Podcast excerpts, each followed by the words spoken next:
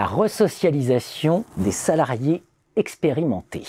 Ça, c'est un sujet. Ah, L'onboarding, on connaît, c'est les nouveaux hein, qui rentrent, mais là, les salariés expérimentés, ah, on connaît moins. Bonjour Mélia Rasjavi. Bonjour Jean-Philippe Denis. Vous êtes maître de conférence à l'UIT de Sceaux, Université Paris-Saclay. Et donc, votre travail, publié dans la revue Management, Management Arrobas, revue scientifique, coécrit avec Delphine Lacasse, porte précisément sur cette question. Tout à fait. Donc, peut-être, premier temps, pourquoi on, s'intéresse aux, euh, aux salariés expérimentés alors peut-être pour expliquer pourquoi on s'est intéressé à la resocialisation des employés expérimentés, je vais essayer d'abord de vous expliquer c'est quoi la notion de socialisation. La socialisation, c'est le fait d'apprendre et d'intérioriser un rôle dans une organisation. En tant que salarié, en général, quand on socialise, on va socialiser à une culture organisationnelle, une organisation, à un métier et puis à un groupe de travail. Euh, malgré cette large définition, on s'est rendu compte que les travaux en management n'abordent la socialisation que sous deux angles. L'un que vous avez évoqué, l'onboarding, donc la période d'entrée organisationnelle, et lorsqu'un individu change de poste à l'intérieur d'une entreprise. Et que finalement, la resocialisation des employés expérimentés qui restent sur un même poste, mais dont tous les contours de métier, par exemple, vont être amenés à changer à la suite d'un changement, est passé sous silence, et c'est ce qui nous a intéressés particulièrement.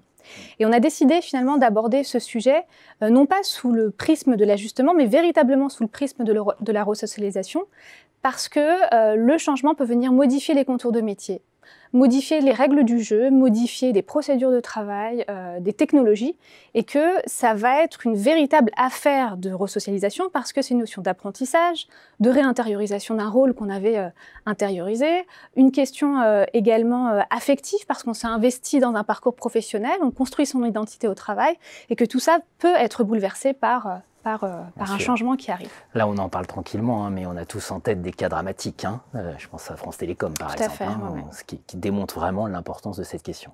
Donc concrètement, vous, dans vos travaux, vous avez identifié différentes manières de se resocialiser pour euh, les employés expérimentés On a identifié en fait quatre grandes formes de resocialisation des employés expérimentés. une première forme qui est de l'ordre de la conviction. C'est des individus qui sont convaincus que le changement est un bien fondé, à la fois pour eux-mêmes mais pour l'organisation, et qui vont se conformer au nouveau rôle qu'on attend d'eux. Deuxième forme de resocialisation, c'est euh, plutôt de la débrouillardise. C'est des personnes qui euh, se retrouvent dans une partie du nouveau rôle qui leur est demandé, mais pour qui une autre partie leur semble un peu incommodante. Et donc, ils vont improviser au quotidien pour faire un peu à leur façon, tout en répondant à ce qui est globalement attendu d'eux. Troisième forme de resocialisation, c'est euh, la notion de résignation. C'est des individus qui euh, ne croient pas au changement, euh, pour qui le changement ne, les intéresse pas à titre personnel ou en tout cas vient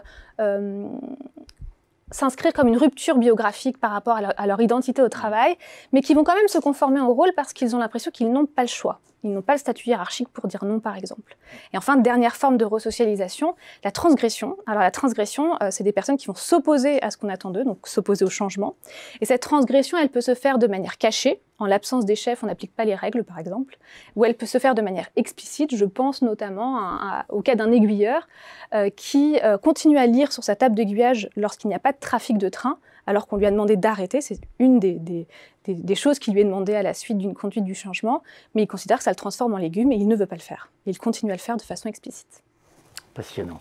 En quoi concrètement ça permet ou ça interroge le concept même de socialisation Alors, premier élément, ça remet en question le, caractère dysfonctionnel euh, de, la non-conformité au rôle. On se rend compte que quand un employé expérimenté en général n'applique pas ce que l'on demande, de, ce qu'on lui demande, n'applique pas le changement, très souvent c'est pour assurer l'efficacité de l'organisation, ou parce qu'il a l'impression que la conduite du changement tel qu'on l'a mené ne fait pas sens et ne lui permet pas vraiment de s'investir subjectivement à nouveau dans son travail et de euh, garder une espèce de continuité identitaire au cours du temps.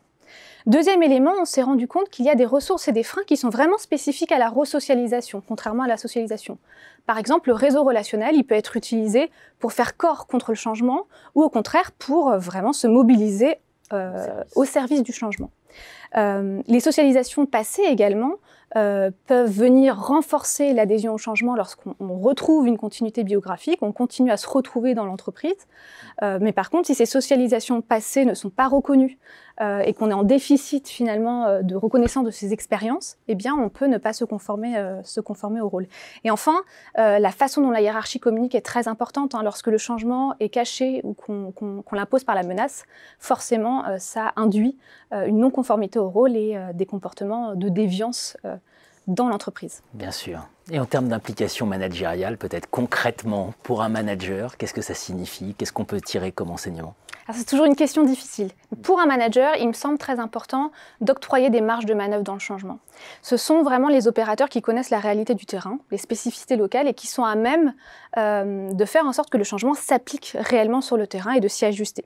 Deuxième élément, le discours sur le changement doit être, à mon sens, transparent et donner du sens euh, au changement pour que les individus puissent se retrouver subjectivement euh, dans le changement au cours du temps et voir reconnaître leur expérience. Et peut-être, dernier élément, euh, les espaces de discussion, ça me semble être quelque chose d'important. Le fait de mettre en discussion euh, la notion de changement et les impacts que ça va avoir sur le travail me semble fondamental parce que ça permet de reconnaître que la prescription du changement n'est pas parfaite et qu'elle doit être co-construite de façon subsidiaire avec les acteurs du terrain. La resocialisation des, des employés pardon, expérimentés, un sujet de recherche impact managérial, mm. mais aussi sociétal. Exactement. Merci Mélia. Avec plaisir.